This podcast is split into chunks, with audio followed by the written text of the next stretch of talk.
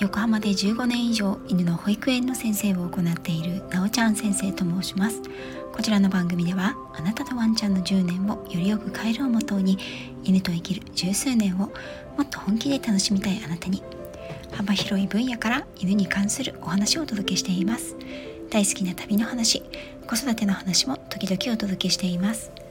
飼い主さんが変われば犬が変わる犬のことをもっと知ってあなたも犬育てのプロになりませんか？犬の噛みつきを本気で考える全4回セミナー。10月25日水曜日。夜7時45分から。21時まで。こちら Zoom にて行います。第2回セミナーのテーマ。こちらは愛犬を髪犬にさせない大切な3つの方法についてお話をします。まだまだご参加募集中ですので気になった方は概要欄に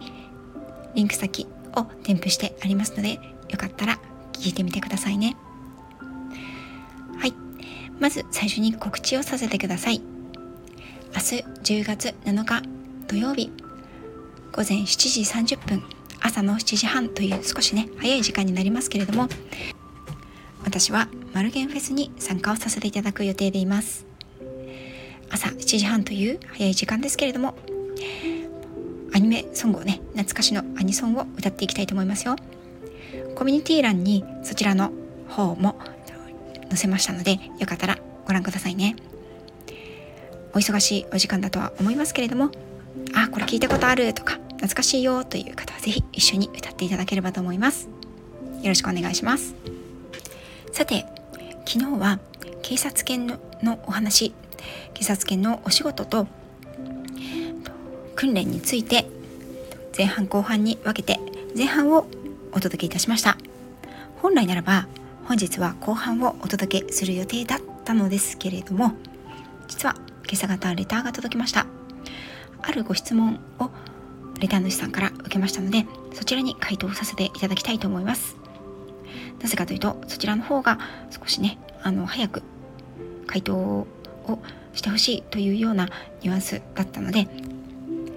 警察犬のお話はねあのもう先方の方には回答をお伝えはしておりますのでこの次の回という形で申し訳ないんですけれども間に挟んでしまいますが先にレターの方の回答をさせていただきたいと思います。まず最初にいただいたレターなんですけれどもこちら、ワンちゃんがですね夜ケージの中でくるくる回って時々吠えます。横になるまで時間がかかります。何をしてあげたらいいのでしょうか。ということでレターを5つ目いただきました。そしてですね私はすぐにですねえーと、このワンちゃんの年齢犬種起用歴これ起用歴というのは病歴ですね。今抱えている病気や過去にあった病気持病などをお伺いしたいなと思いまして起用歴とそれから日々の生活ルーティンそれからこの症状飼い主さんが問題だと思われているこの行動がいつから出たのかそちらを教えてほしいというようにお願いをしました。その後すぐにレターをいただきまして犬種はポメラニアンで食事は1日2回朝晩で途中おやつを食べるとのことでした。お散歩は1日15分ぐらいを朝と夕方行ける時には間も行きますということでした。今年の6月ぐらいから散歩の距離が短くなり同じ場所を行ったり来たりするようになりました。夜中にくるくるくるくる回ったのは昨日が初めてです。持病は肛門腺が詰まりやすい。低流抗がんで下腹が膨らんでいます下腹部が膨らんでいますということです。昨日出来物があり病院に行き結局何でもなかったということだったんですけれどもいつもよりも診察中泣いていました。これも何か関係ありますかということでレターをいただきました。レター主の方、本当にどうもありがとうございます。きっとね、昨日からということで、飼い主様のご自身のお心の中ではどうしてしまったんだろう、うちの子は。というふうな不安や戸惑い、そして混乱、それからこどうなってしまうんだろう、何をしてあげられるんだろうという気持ちがいっぱいだと思います。ですので、こちらのレターを先にお答えをさせていただくことにしました。えーと、まずですね、一番最初に私が、えーとこのレターをいただいて疑ったというかもしかしたらと思ったのが、えっと、ワンちゃんの認知症ですね。その時はただ、えっと、まだ年齢を聞いていなかったのです。もしかしたら内耳系内耳というのは耳の内えっと耳の内えっと内の耳ですね。ごめんなさい。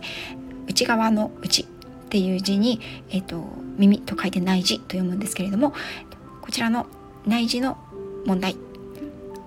前提期間と言いますけれどもそちらに異常が出てしまっている場合にもくるくると旋回するような行動が見られます。なので、えーと、もしかしたらそのどっちかかもしれないなというふうに一番最初は思ったんですが16歳という年齢を聞いたことそして、えーと、ポメラニアさらに他の症状ですねお散歩時間が短くなってきたりとかそういったことが重なっているということでもしかしたら認知症じゃないかなというふうに私は思いました。こちら認知症犬の認知症の主な症状を挙げてみたいと思います。こちらは1番が検討式障害。これは周囲の環境や自分の居場所が把握できなくなることを示します。2番目が社会的交流の変化。人や他の動物に対する接し方の反応や反応が低くなること。これ低下と呼ぶんですけれども、えっと、反応が薄くなるとかね低くなるというふうに言います。今まで例えばお留守番をしていた時に人が帰ってきたら嬉しそうに出てきていたのがぐっすり寝てしまっていて全然気がつかないとか。逆に今までは来客が来ても尻尾を振って挨拶に出たのに突然怖がるようになるとか。そういった風な交流の変化というのが出てきます。そして、えっと、3番が睡眠サイクルの変化。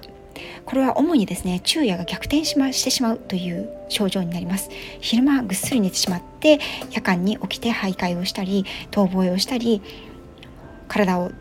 ガンガンぶつけてみたりずっと書いてしまったり。っていうことがあることが認知症犬の認知症における大きな特徴。でこれは非常にあの多く見られる症状の一つだなと思います。またこれも多いんですけれども4番目が不適切な排泄。今までトイレ完璧にできていたのになんだか最近トイレの近くまで行ってしてしまうとか突然違うところでし始めるとかトイレのサイクルが大幅にずれてしまう。そういったことも、えーと、含まれますね。また寝ていて立ち上がったらそこがびしょびしょだったとかっていうことの感覚が低下してくる感じですね。濡れているのにわからないとか尿意を催したのにそれがわからないといったことによる排泄の不適切な排泄もしくは排泄の場所タイミングが狂ってしまうということも認知症の大きな一つの特徴となります。また活動性の変化活動に無気力無関心になるあるいは無目的な行動が増えるということを指しますというふうにの私が調べたサイトでは書いていたんですけれども、えーとお散歩に行きたがらなくなるとか今までは気に入って遊んでいたおもちゃに興味を示さなくなる。そういったことは深夜期に入ってくると多かれ少なかれあるんですけれどもそれの状態が顕著である。もしくは目的がないのに何か行動を繰り返す。例えば廊下を行ったり来たりまあ、旋回って言ってくるくる回るほどではないんですけれども同じ場所を行ったり来たりしてしまったり何もない空間に向かってずっと吠え続けてしまったりそういった活動性の変化というものも認知症の大きな特徴に当てはまります。またあくまでも目安ではあるんですけれども犬の認知症のチェックリストというものがありますこれはネットなどで犬地方症認知症チェックリストというふうに出していただくと,、えーと、いろんなところで出ていると思います。まあ、一例を挙げてみますとここに私が調べたものに関しては名前を呼んでも反応がない寝ている時間が増える食欲は変わらないのに痩せてくる昼間は寝て過ごし夜中や明け方に意味もなく泣く吠える狭いところに入りたがり行き止まると後退後ろに下がるということですね。これができない。とぼとぼ歩き旋回運動円を描くようにくるくるする。不適切な場所での排泄や尿失禁をする。学習した行動や習慣的な行動ができなくなる。視力や聴力が低下している様子が見られる。飼い主が見分けられず何事にも無感能である。こういった、まあ、チェックリストを出しているところもありますのでどのぐらい当てはまっているのかなというところも見てみるといいかなというふうに思います。で、えっと、ワンちゃんの認知症というものに関してはでは医学的にはどうなのかどういった治療法があるのかということを考えた時にこの認知症の研究や治療解明というものは人間でもですねやはりかなり最近の分野でありえーと、未だに謎が多かったりとか未だに解明されていない部分日々研究や治療のあの方向方向や方針と薬ですとかが、えーと、研究されている分野でもありますよね。ですのでやはり犬猫ペットさんというものにの分野は医学的な分野での治療だったりというのはなかなかまだ対応していないんじゃないかなというのが私が思っていることです。なので、えーと、この分野で獣医さんに連れて行ってこういった症状が最近あるんですけれどもどうしたらいいでしょうというふうにご相談された場合にですねいくつか提案をされると思います。それはサプリメントを出されたりですとかあとは夜中の徘徊や遠吠えがあまりにひどくて飼い主さんの生活に支障が出てしまうような場合には抗精神薬などもあの出て処方されるということこれはですね、えーと、私が仲良くさせていただいています元獣医師のアトリエ太郎さんのライブにですねたまたま入った時にあのお伺いしたんですけれどもあとは、えーとアンチノールというサプリメントが処方されることが一般的ですというふうにそのライブで教えていただきました。で、えーと、認知症というふうに決めつけるのではなくまずはですねこれあのどんな行動問題でもそうなんですけれどもまずは体に痛みや異常がないのか身体的にこの子が完全に痛みや苦痛がない状態であるというふうに言えるということをあのまず明らかにする必要があると思います。それはなぜかというと痛みによっても痛みや、えーと体の不調があってもそういった行動に問題が出てくるわけです。例えば先ほども言いましたけれどもくるくる回ってしまうのは内耳に異常がある、ね、内耳前の庭と書く前庭神経に異常が出ている場合ということももちろんありえますしあとは例えばあの夜中に突然泣いてしまうっていうところはもしかしたらですね体勢をね寝返りを打ったりした時に体に何か痛みが走る。ような神経痛の症状とかであったりとかそういったことがあのないということを明らかにしておく必要があると思います。なぜなら、えっと、認知症の症状というのは他の病気でも出るということがあるからです。例えば排泄ですね不適切な排泄だったりというのは膀胱炎の症状でもありえることですしなので病気であるという何か症状疾患を負っている痛みがあるということを取り除いた上でそれでもうんと思い当たる原因がないということであればやはり認知症ということを年齢的にも考えてあげるといいんじゃないかなと思いますそして認知症犬の認知症についてなんですけれどもこちらは犬の認知症にも人のあのアルツハイマー型の認知症に似た症状が出てくるんですよね。はい、で脳の機能を低下させるために起こると考えられているんですけれども詳しいことは分かっていないということです。はいで、えーと、これをでは何かしてあげることはできないのか？ということで飼い主さんからご質問をいただいたわけなんですけれどもいくつかあの日常生活で取り入れる対策はあると思います。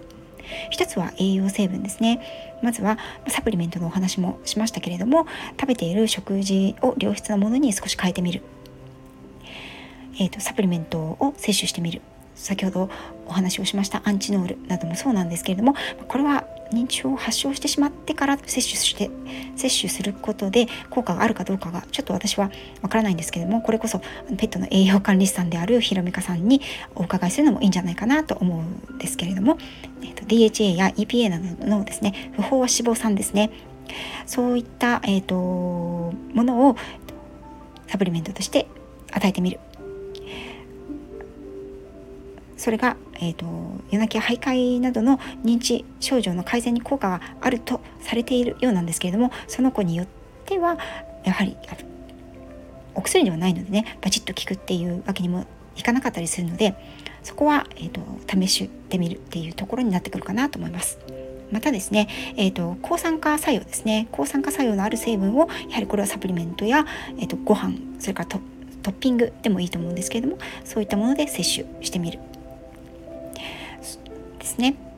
それからですね、えっと、ここからが、えっと、私がトレーナーとしての分野に入ってくるんじゃないかなと思うんですけれども、えっと、多くのワンちゃん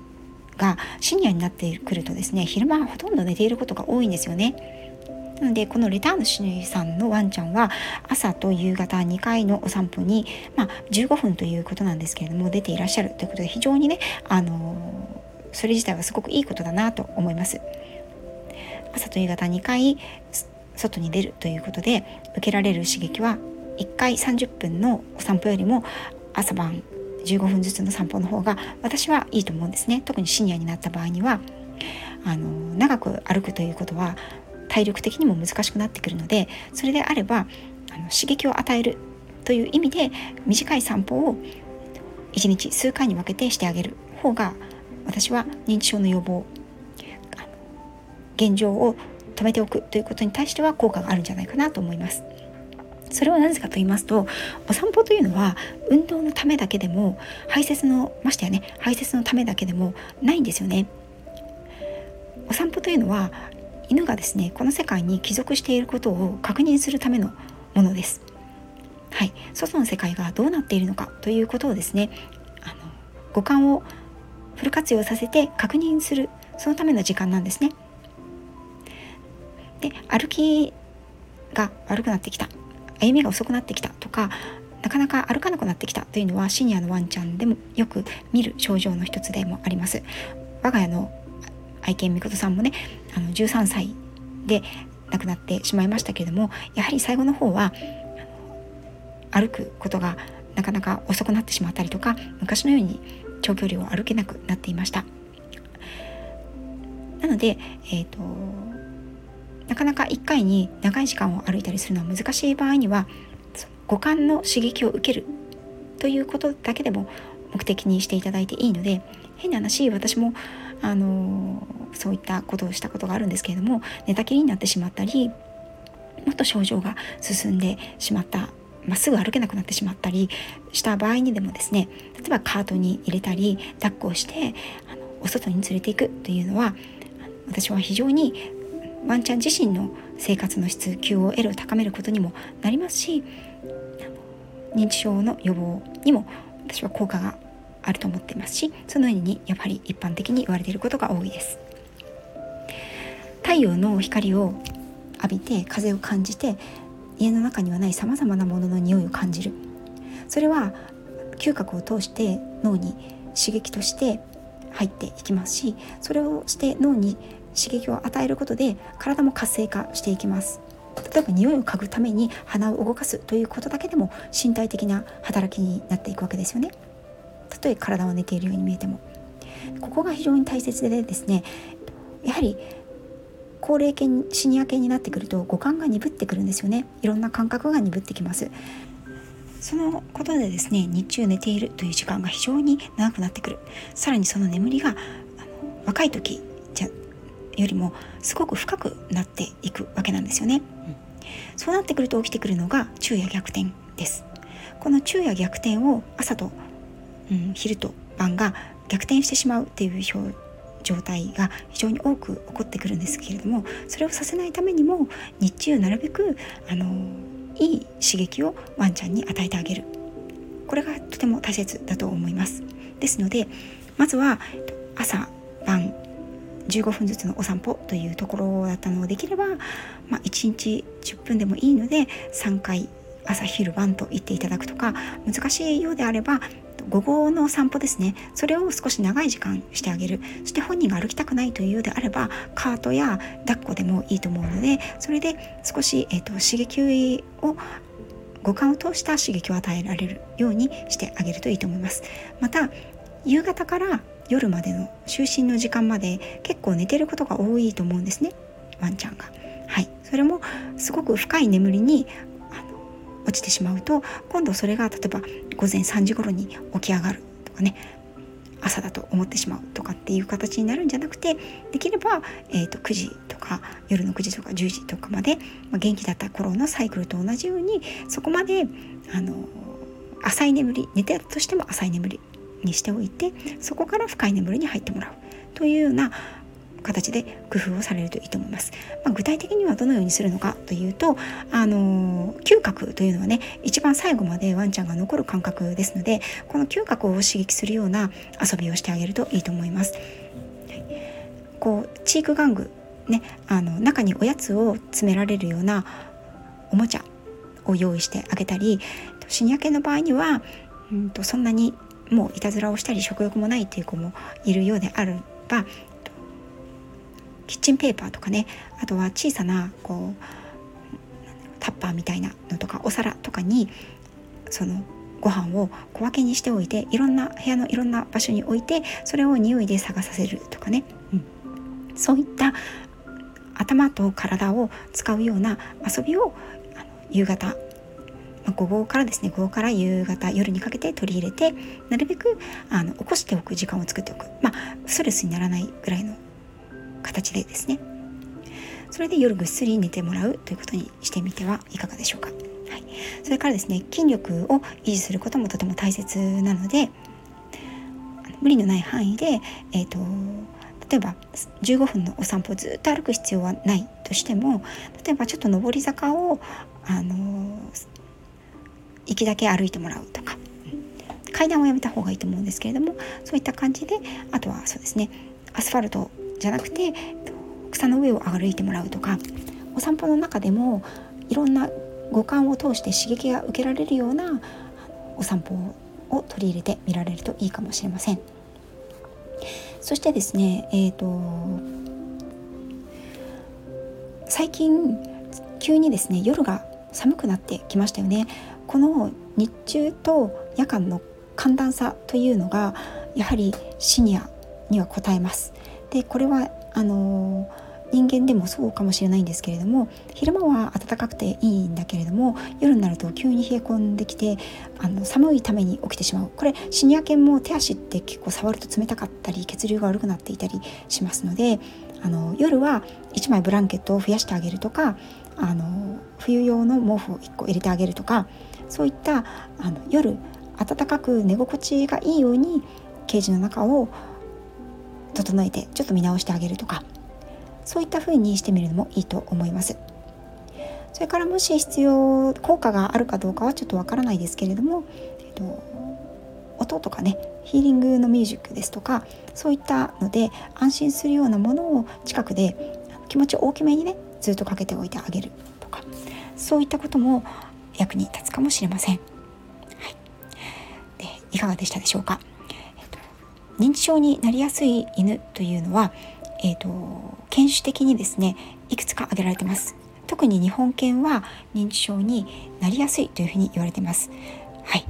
それからですね、えーと、13歳以上のワンちゃんもなりやすいと言われています。そして屋外飼育のワンちゃんもなりやすいというふうに言われています。また五感が鈍っていますので夜中にハッと目を覚ませ覚ました時にですね自分がどこにいるのか分からなくてくるくる回ったり不安で吠えてしまうっていうような場合にはやはり飼い主さん安心できる存在がね近くに、あのー、行ってあげることであなんだここは自分の家だったとかあママがこんなに近くにいるから大丈夫だということで安心できることがありますのでまあ、深夜さんになったらあのケージで寝ているということなんですけれどもケージを気持ちねあのご自身の寝室の近くに置いてあげるとか、うん、そういったことも一つ対策としてはいいんじゃないかなというふうに思います。いかがでしたでしょうか？今回は、えーと、ワンちゃんの困った症状。これはどういうふうな対策をしたらいいでしょうか？ということについてあのお話をしてみました。私は、えーと医療系のことはなかなかわからないので医療に関してはやはり獣医さんですねの方にご相談されるといいと思います。ただなかなか獣医さんに連れて行くのはハードルが高いということであればこちらのスタイフでもねあの不定期ですがその元獣医師さんという立場でペットさんのこういったことをちょっと聞いてみたいよという相談に答えてくださるアトリエ太郎さんね。そして栄養の面もあんまり私もスペシャリストではないので例えばじゃあそういった認知症かもしれないということが出ているワンちゃんに対して何か摂取するということでアプローチができないかということでペットの栄養管理士さんであるひろみかさんスタイフにはねあのこんな心強い方々もいらっしゃいますので概要欄に URL を貼っておきますのでよかったらその方々にもあのヘルプを出されてみてはいかがでしょうか。もしねそしてこれを聞いた聞いてくださっている皆様でそういえばうちの子もシニアになってきて最近若い時よりも寝ている時間が増えてきたわとかあの声をかけても反応していないわとかそういう時が増えたわとかそういった深夜の症状が出てきたらなることならない子がいると思うんですけれども認知症の予防ということを考えるアンチエイジングそういったことも視野にシニア犬のお世話をしていただけるといいなというふうに思っています。長くなりましたけれども